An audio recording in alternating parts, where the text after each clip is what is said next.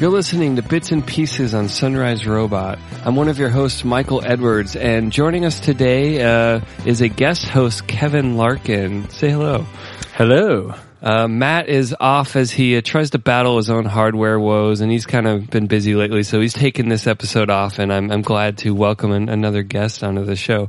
Uh, Kevin, you're, you're a friend of mine uh, from Denver, which I just left, but uh, one of the things I got to do before I left was attend a Chimney Choir show. Kevin's a member of Chimney Choir, and I kind of thought that would be a great first topic. Is uh, this seems like I mean I haven't been to a lot of your shows. I saw your your Wonderbound production, and then this rooftop show, and uh, it seemed like a, a maybe an unconventional set for you guys. You didn't have Carl on the drums, and you kind of had some uh, some different arrangements going on. So I, I, wanted to kind of pick your brain about what what you had going on there. It seemed like you were kind of running a lot of the the synthesizer and uh, MIDI kind of driven stuff. So what what kind of setup did you have going on for that show?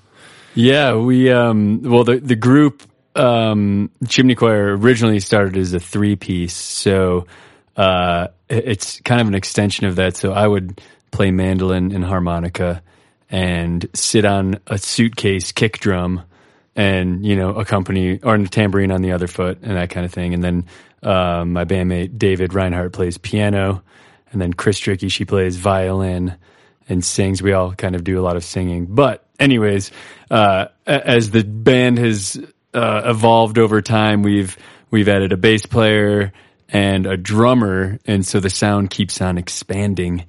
and we ditched the suitcase about I don't know three years ago in favor of Ableton, which uh, which uh, I don't know. It's uh, way more complex and also much more satisfying in the long run.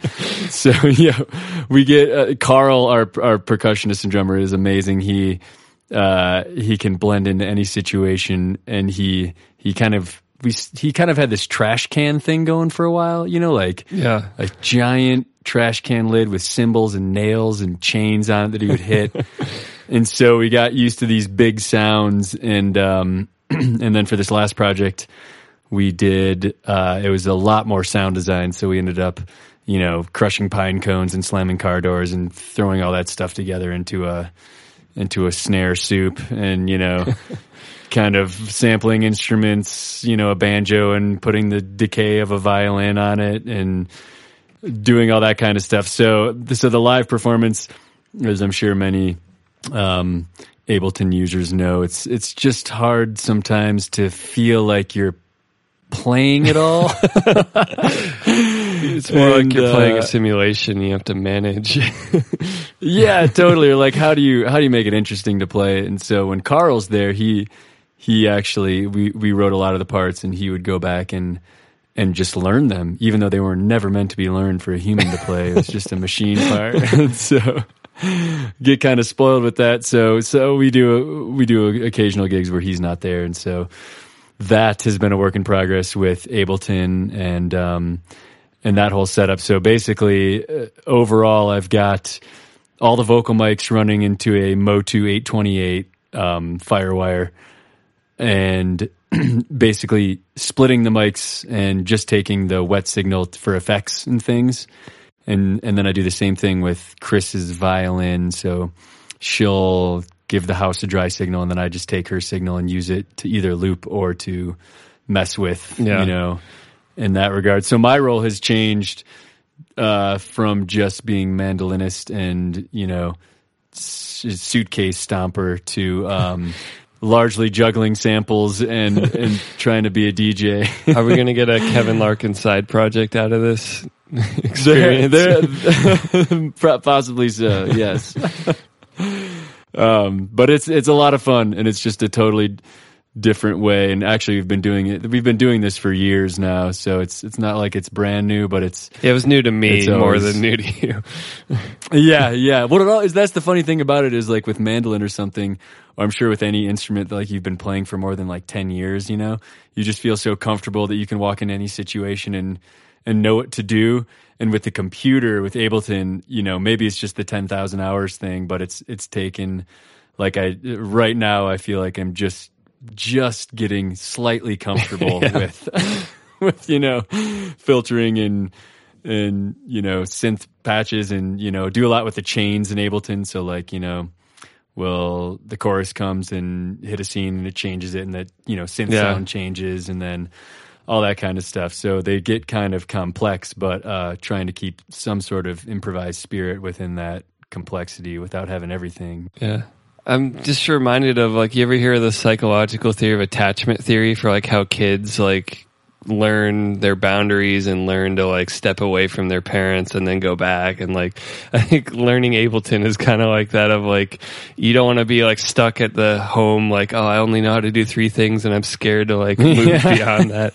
And like you you gotta like get comfortable doing more and more. And um you know any any DAW kind of has that like you open it up and you're just overwhelmed with 500 panels and 7 million effects and instruments and Oh man, yeah. You really need limits. I feel like even if like, you know, if you're a child in the world and you just wander free and you don't have any limits, man, good luck. but if you can't cross the railroad track, then you can invent a whole world within the railroad track. Uh, so I'll have a, a picture I threw up from the rooftop show. It's actually when Elon Palmer was on stage, but I just thought it was such a cool show to be on the rooftop of the, the Contemporary Art Museum in, in Denver. Um, it's a weird space. It's like really not a lot of people could be up there, but it, it's just a nice intimate little way to, to play Denver. Yeah, it was cool. They uh and there's a bar up there, you know, and you can look down over basically Union Station. So, and what did you think? I couldn't really tell, but it, it, there wasn't too much like street noise. It was just It was of just the occasional. It was really like motorcycles are bad, but really the worst was little scooters. Like somehow their their Yeah, frequency yeah. range was just piercingly Yeah. bouncing up the buildings to where we were. Um, but cars didn't really matter. Um, yeah. There's a couple of rooftop watchers. I noticed. Yeah, there was like a the, uh, penthouse suite across the way, and some guy was on his balcony. Gets first row seat. Freeloading. I've, I confess, I've done that at Red Rocks a time or two. you know, you can go to that hill behind Yeah. the venue and listen to it.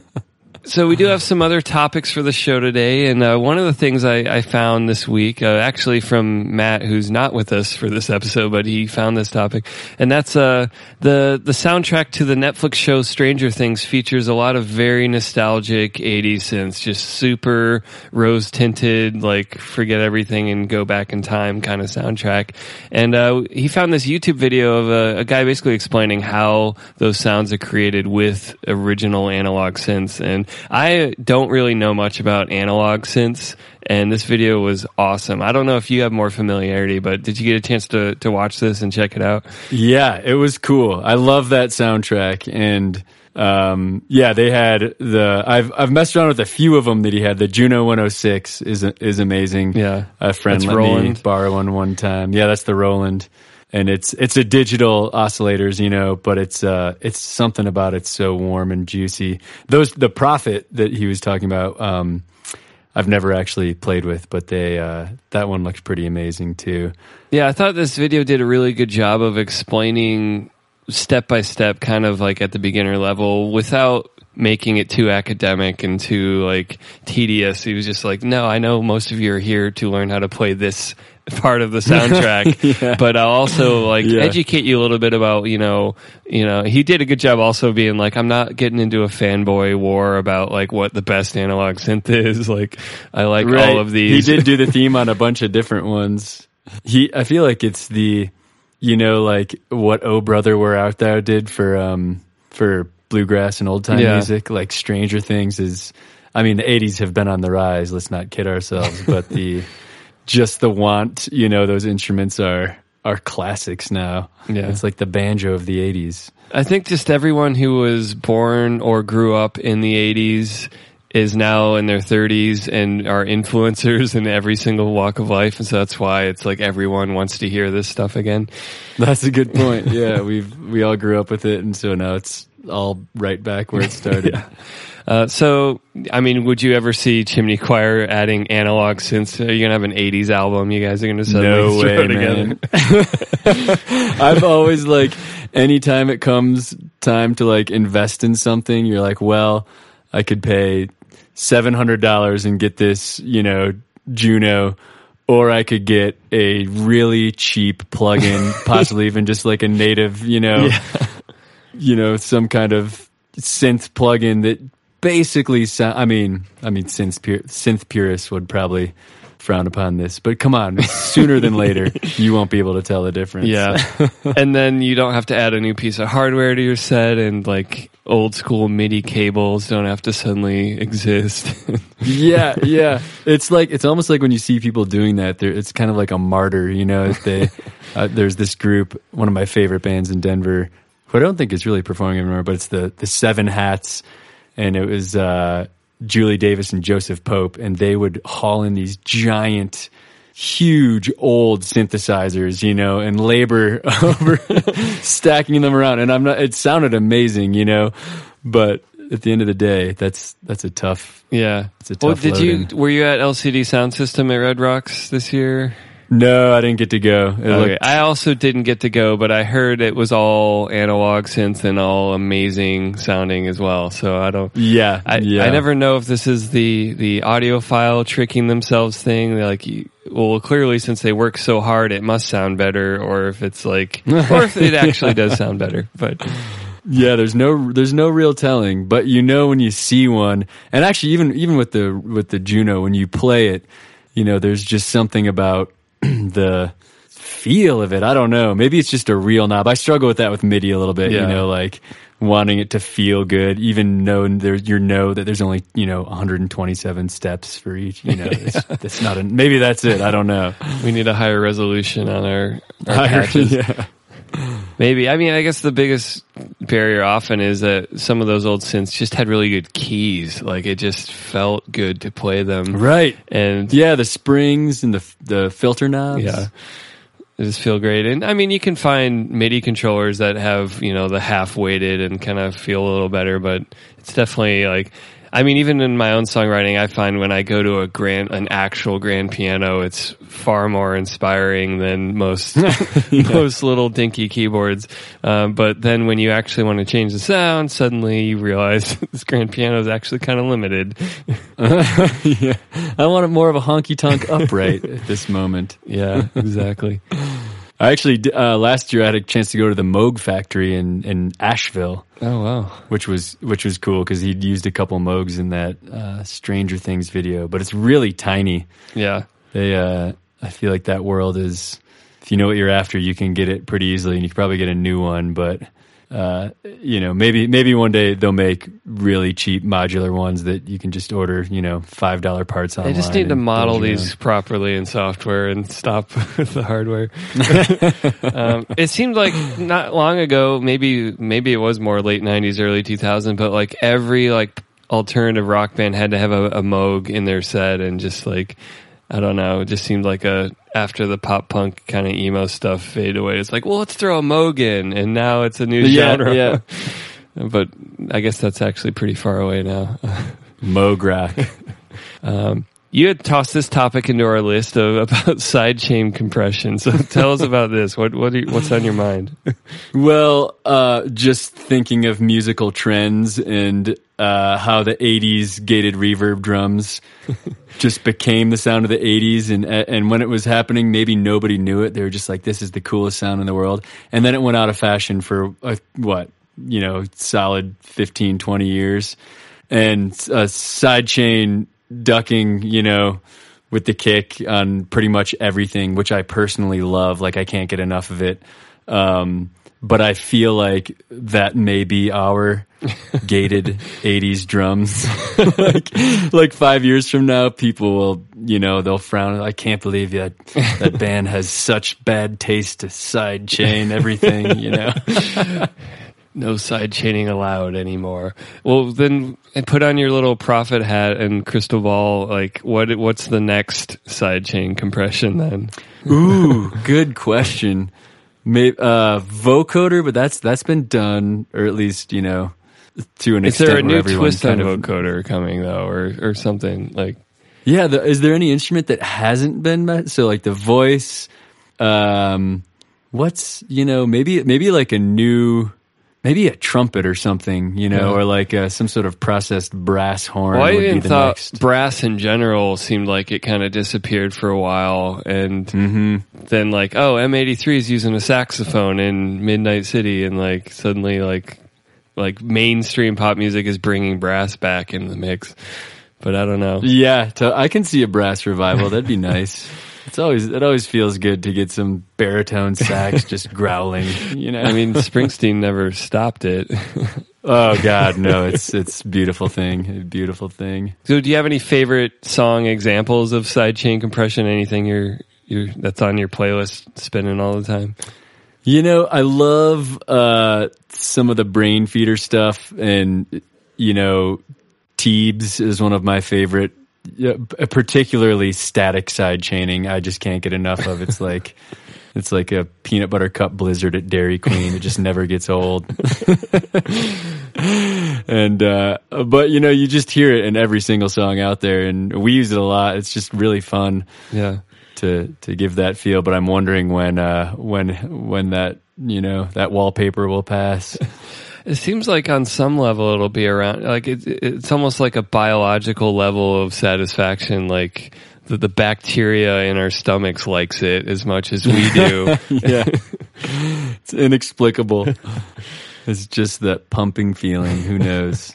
Maybe it just makes you want to dance, and anything that makes you want to dance will will always be in style. So who knows? Maybe it'll stay forever. Maybe it's like a you know an acoustic guitar. It'll just be it'll just be there like a like an old friend. It will, what'll probably happen is uh like with a lot of decades of music is it'll get boiled down to the five or ten hits that get to represent it and everyone will forget all the crap that got released. And so you know all the rose tinted glasses of like man the 60s were amazing for music. Man the 70s were amazing for me like whatever decade you want to pick. It's like really there was so much bad music too. Like we're just forgetting yep. it. The cream will come to the top eventually, and we'll forget about all that other stuff. So this next topic was another one you had tossed into the pot. Actually, the rest of the main topics. Um, so what's on your mind about algorithmic apps? Oh yeah. Well, this is I've had some conversations with some friends about the future of art and robots, and I'm a firm believer in you know that we are evolving into robots, and, uh, and so who who will be responsible for art in the future, and with thinking about that with music apps, how you know. I love do do you do um, uh, Discover Weekly on Spotify? Yes, absolutely. It's amazing, you know, like it predicts what you want and it just takes your past experiences. But, you know, music is so uh, discrete. You can break it down on so many levels that you could have a composing algorithm, which I'm sure is out there Yeah. right now. Um, but that would take, you know, like I love Sam Cooke's soul vocals, but I love that big old side chain on a, on a fuzzy synth bass and um, some very, I don't know, Nick Drake string arrangements or something, and then it would just you know, and it knows your chord progressions you like, and it just invents it. And I don't know who they would get to sing it, you know, but uh, like maybe even the computer voice from 1993, you know, would sing it, or maybe they they would have some algorithm to make a voice. And anyways, it would compose like what you want and what you need, and it would be the perfect thing yeah.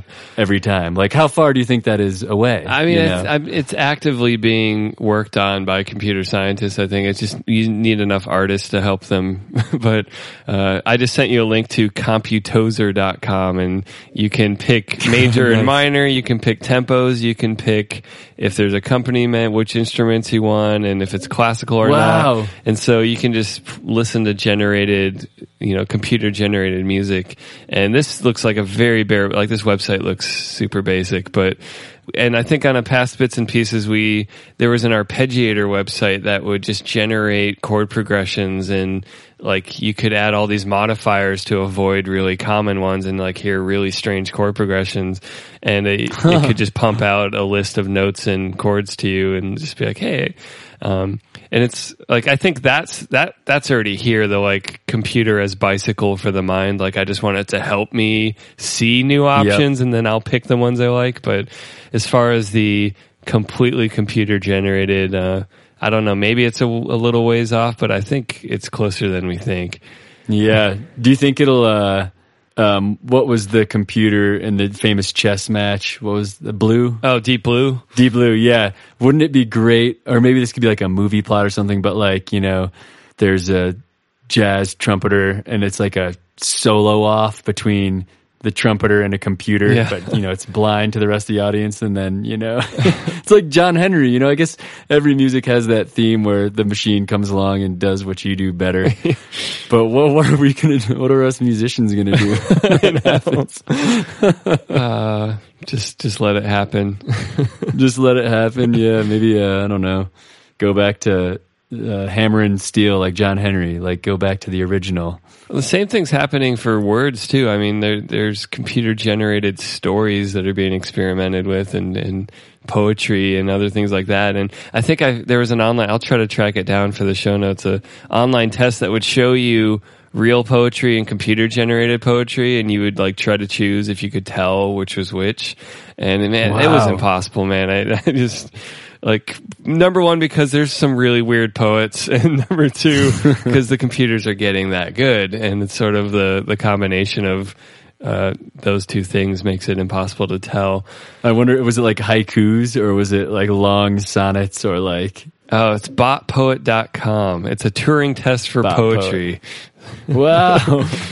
yeah. So maybe, maybe it will all converge at once where like, where art will just be taken over by the computers, but maybe that'll be good for us because we can just be like, holy shit, this is awesome, you know, and like everything that comes out is just mind blowing. And, you know, Well, I you read a book, it's great. You go any, anything on the radio, it's great. It's just, everything's just perfect. Well, and you, I mean, you almost get into sci-fi philosophy territory of like, is this going to turn into either 1984 or Brave New World in terms of like, uh, we'll be so soothed by how good computers are at showing us things we like that we can be basically enslaved by those things. Right, right, right.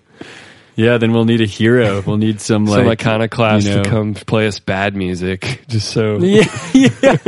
Which then in turn is good music. That's great.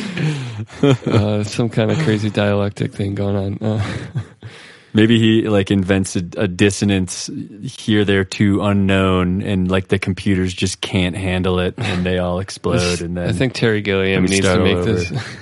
yeah, yeah. Maybe we can pitch it to him. I'm sure he takes suggestions from the audience.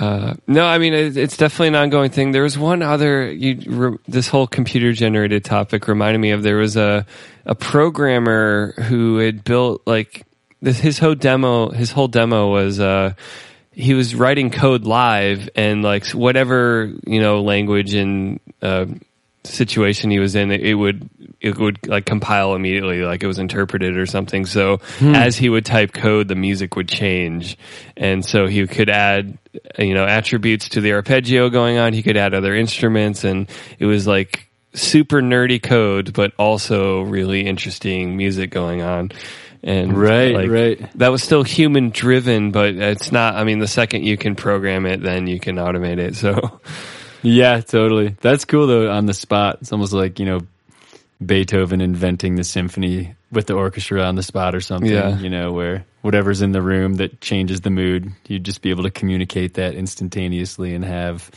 you know the timpanis come crashing in or something. When people usually think of jazz, when you think of like improvised music or or maybe like sound artists that kind of just have a million pedals in front of them and they're playing Mhm. old cassette tapes and looping and flanging them like crazy. But how many more kinds of improvised music are, that are just too hard to do right now would be so, so much easier once we get the right tools in the computer space. Right, right.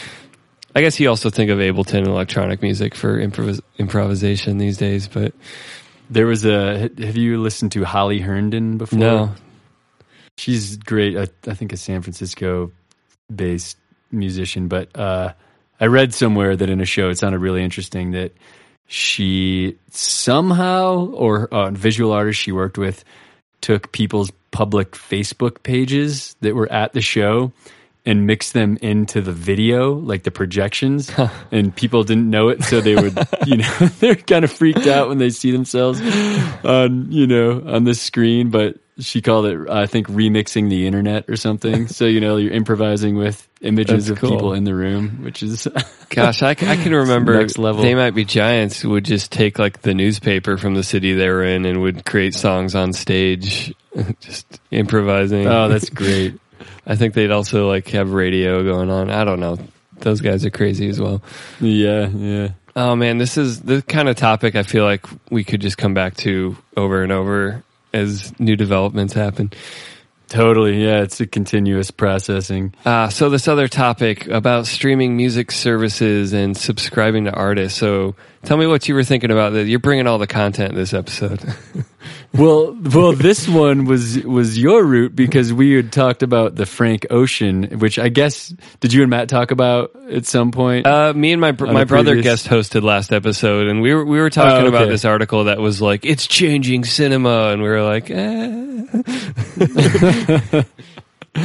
yeah. So, but we had lack of input because we were like, well, let's talk about Frank Ocean's new visual album, but then neither of us subscribed to Apple Music, so we're like, you only speculate, you know, and, and watch a trailer and then make Yeah. conclusions. Yeah. but that that was the root of the topic, which is more um, like a an artist is to a streaming service as a as a um, you know Netflix series is to a Netflix or an Amazon series is to Amazon. So you know if we wanted to talk about Stranger Things, but we were too cheap to go subscribe to to uh, Netflix, we couldn't do it, and we would have to speculate. And so it just feels like the you know if back in the day, if you go to a CD store, um, you can get anything really. I mean, maybe not underground things Yeah. or more obscure things, or even things from the distant past, which now you can freely get on the internet. But you could get any, you know, major voice and creativity. And now it just seems like the medium, you know, now that it's all digital and it's just streaming, that the medium itself is the service that streams it. And so, like, you'll subscribe to, you know, Tidal and you get all this stuff or Netflix. So so the thought with behind that is well what if these companies start funding musicians Yeah. especially with the video album thing coming and so your label is your medium, you know. It definitely could happen. It, it weirdly kind of be like the old days when you know actual artists and what's the I forget the term for it, but the labels really invested in artists even like before they were successful, and they'd let them get through several albums, you know, even if they hadn't taken off yet. That doesn't happen nowadays. All the risk is kind of on you, even if a label picks you up, and uh, you're you're paying them back for everything immediately. Um, but I I don't know, like because is are are movies and TV shows like uh, musical albums in this sense because like I I mean I I'm trying to put words together on this. Like what's the difference? Like do do musicians have enough cultural maybe maybe someone like Frank Ocean does or you know Beyonce's Lemonade was another visual album recently. Um like do they have enough cultural power that them being signed to one service works? Cuz I don't know if they do, if musicians do have that anymore. And people are just like, man, there's enough rock music. I'll go listen over on this other one I'll find another band. Yeah, yeah. It's tough to say, yeah, because I mean, even well, when Kanye just put his on Tidal, you know, it eventually went to the other ones, and Tidal's not doing as well No. as the other ones. um, but maybe, yeah. But I like that thought of you know, what if it is like nurturing the career of someone that's you know. We're gonna release a couple of albums on this streaming platform, you know, Yeah. and then and then they get funded to do that but it's tough to say too because you know with even with those things you know right now it's streaming what what will be the next way we experience it you know because I, I do like the idea of if each label you know like a record label was a streaming service so it's like a record label would would press the record and that's and it, it would deliver it to a store and you got it but if the streaming service is providing the medium for streaming then it's cool, but it's just so inconvenient to Yeah. like you know subscribe. Do you want to like but pay maybe Sub there's like Pop and pay Capitol and pay like Yeah. everyone separately and log in separately to listen to their artists? right. So I don't. Know, who knows? Maybe it'll boil down to two things, like everything else. You know, you got Coke and Pepsi, Democrats and Republicans, Netflix and Amazon. yeah. Yeah, I don't know. And I mean, I've been we've been talking about the Apple Music and Spotify kind of war for a while, and like I really don't want it to be a Silicon Valley company owning all of music. Like I really want there to be diversity in this space, and partly because I don't want to have to feel like I got to buy multiple subscriptions to hear all the music I want to hear. Um, totally. like I like it to be split up so much that artists feel like, oh, I better release on all of them. Yeah, yeah. Because uh, yeah, what if you had to pick right now? Like, I don't know. You, I mean, it would be a tough call. like, you're gonna be on iTunes or Spotify, but then you know you make like ten cents on each one of those, so it doesn't really matter. So just sign you up for both. It's meager rations either way. yeah, but you know, think about how much. Uh, did you were you ever a member of BMG or Columbia House? No. they uh they did that great thing where you felt like you're getting a deal of a lifetime where it's you sign up a friend and you get 10 CDs for the price of one. And so I had a friend that just kept on signing himself up under different names. and they eventually caught on to him, but I think he got like 200 albums for the price of five, you know. but we used to pay, you know, 17 bucks for a CD was standard. And how many would you buy, you know, a year? Yeah, if- Probably. Yeah, if you if you kept your grocery store or food service job in high school, you could buy one or two a month if you were avid. Yeah, yep. But so you know, twelve to twenty a year if you're just a serious music listener. Right. Which is what, like a couple hundred bucks maybe? Yeah, Which is pretty comparable to like one streaming service. but yeah, who knows what the value of music really is if if they jacked all their prices up to like forty dollars a month and we were like, Oh man, I think people YouTube's not doing people it. People would just torrent again. They would just go right back to well, guess I'm going to steal it. Yeah, totally. Ah, no, it's interesting. Streaming piracy. I mean, that's got to be as a musician, one of the more depressing things is like people just don't want to pay for it anymore, and like I mean, they'll they'll pay for it in ads or inconvenience in other ways, but the the, the straight up like selling CDs for fifteen bucks is kind of over. Yeah, it's too bad. I miss like uh, I miss the like the Jamaican spirit. The the harder they fall, you know, like when he's going around, you just like walk up to anybody and go up to the DJs and be like, "Play my record, man! Play my record, man!" Need some more of that. Need some more of that back. I do like this thought of, I mean, that is one of the coolest things Netflix has been doing is all their original content. And I mean, I think they felt the heat of Hollywood saying, Oh, you guys are successful. We're going to crank up our prices for real Hollywood movies. And Netflix was like, haha, we've already got enough subscribers. We're just going to make our own shows and people won't care if they don't have your crappy movies. And I mean, it's kind of like, yeah, I mean, I still watch real quote unquote real movies on Netflix sometimes, but it's really it's really about the TV series or the the Netflix original series. Like every year you get a House of Cards now, you get, you know, Narcos or whatever whatever else they're putting out, let alone Stranger Yeah. Things. And it's like and there's new ones every week. It's crazy. yeah. And so they're kind of like, who cares about Hollywood? Like they, they helped us get where we are, you know, slinging discs at people in the mail. And now maybe we don't need them.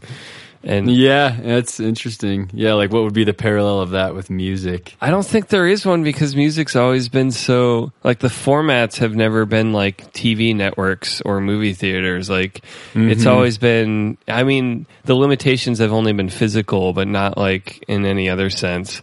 It's like yeah, Right, You, yeah. you need a CD player to play CDs, but it's not like it has to be a Sony CD player. It can be any of them. Yeah, was there? Oh, yeah, because yeah, uh, it, it seems that only one thing actually become you know like beta and VHS Yeah. or something. Like people might try, but there will be one dominator. You know. We'll just have to see. I mean, it'd be cool to see. I'd be happy for the artist if Apple or Spotify was directly funding them and um, like it, it helped them create interesting art. But I'd also be sad to see a future where one of them dominated so hard that you have no choice but to subscribe with them. Yeah, yeah. Or if you're a musician, you just can't get your music out there unless you like bow to them. Yeah. Yeah, because right now the the entrance fee is pretty low. If you, you just go to DistroKid or one of these million other services and you know throw ten or twenty dollars at them, and your music's available on all these services, and Right. that's cool. But I mean, th- I feel like the gatekeepers would kind of start making it worse if they knew they had a monopoly.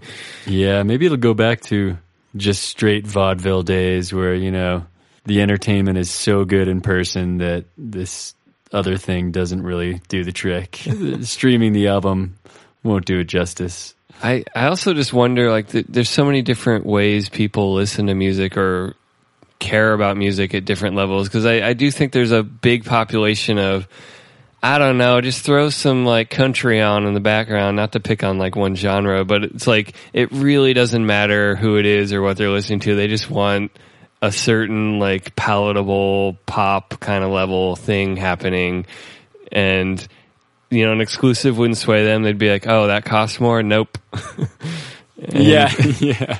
but then there's you know there's people more like us that are like i want to discover new music all the time. I'm really interested in a wide variety of genres that aren't necessarily all in the mainstream and uh, whoever's doing the most interesting stuff. And so i'll be the one that gets gouged because i'll i'll have an insatiable hunger to keep listening to new stuff.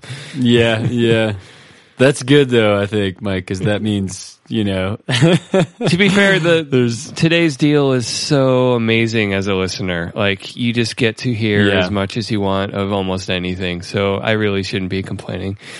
Yeah, I- I would argue that as a creator too, because you can listen with these and like, I mean, we're sitting here talking on microphones, you know, across hundreds of miles, but you know, for cheap mic and an interface, you can kind of do what you want with music, you know, Yeah. and even the plugins, you don't need to go get a Stranger Things, you know, two thousand dollar Prophet.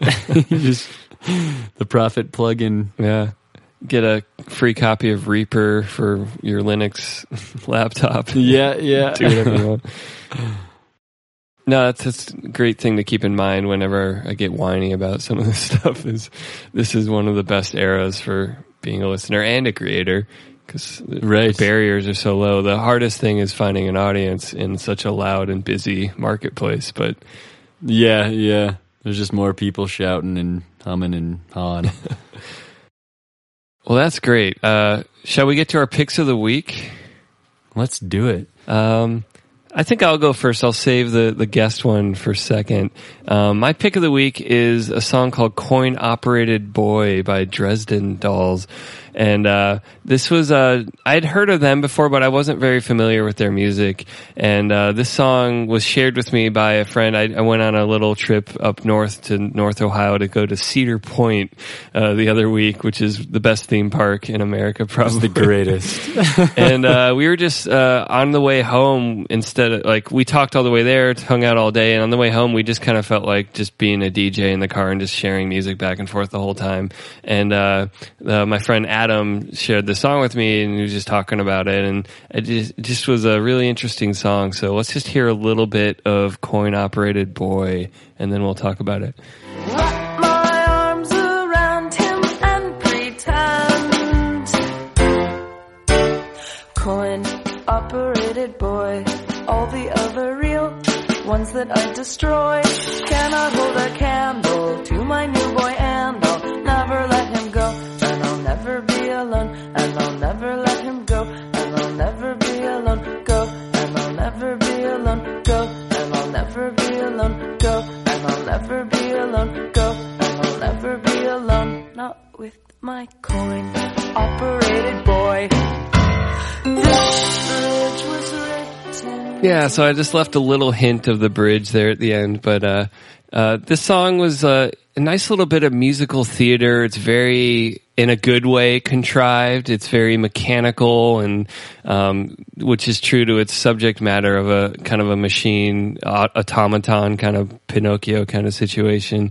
And uh, right when it gets into that bridge, it kind of gets injected full of life, and like the song is very, uh, it's very much in fantasy land for the for this uh, speaker. And uh, I just thought it was really well done in that musical theater sense of kind of being a whole concept of a song. Uh, what did you make of this song? Uh, well, right now, just thinking how after we had this whole podcast, how perfect it is for the topic. just lyrically because she is when will machines love better than than humans? Yeah. and she seems pretty uh, ecstatic about it. Um, but I, I do like, I really do like how she sings about singing the bridge. You know, Yeah. Or- I'm reading the lyrics right now. Um, but she says this bridge was written to make you feel smitten. so, kind of breaking the machine for a second before she jumps back in. Yeah. But yeah, I really liked it. It was, uh, yeah, well put, like a kind of a vaudeville theatrical operatic. I don't know. Yeah, and I mean, one of my favorite elements was how they, they start messing with the length of the measures and start kind of interjecting. They have that broken record kind of moment in the middle, and uh, it's just so well done. I don't know, I enjoyed it a lot. Yeah, that, I think that's my introduction to Dresden Dolls. So thank you. You're welcome. Uh, what was your pick of the week? Uh, my pick of the week was Dr. John's Walk on Gilded Splinters from his album um, Gree which I think was in the late 60s. Yeah, Should we give it a spin or should we? yeah, let's give it a spin. Roll out my coffin, drink poison in my chalice. Pride begins to fade, and y'all feel my malice. Put Gree on your doorstep, soon gutter. Melt your heart like butter, eh, eh, eh, I can make you stutter. Bring back a comb, me kill it, come, come. Walk on, kill the splinter. Come, me kill it, come, come. Walk on, kill the splinter. Me kill it, come, come.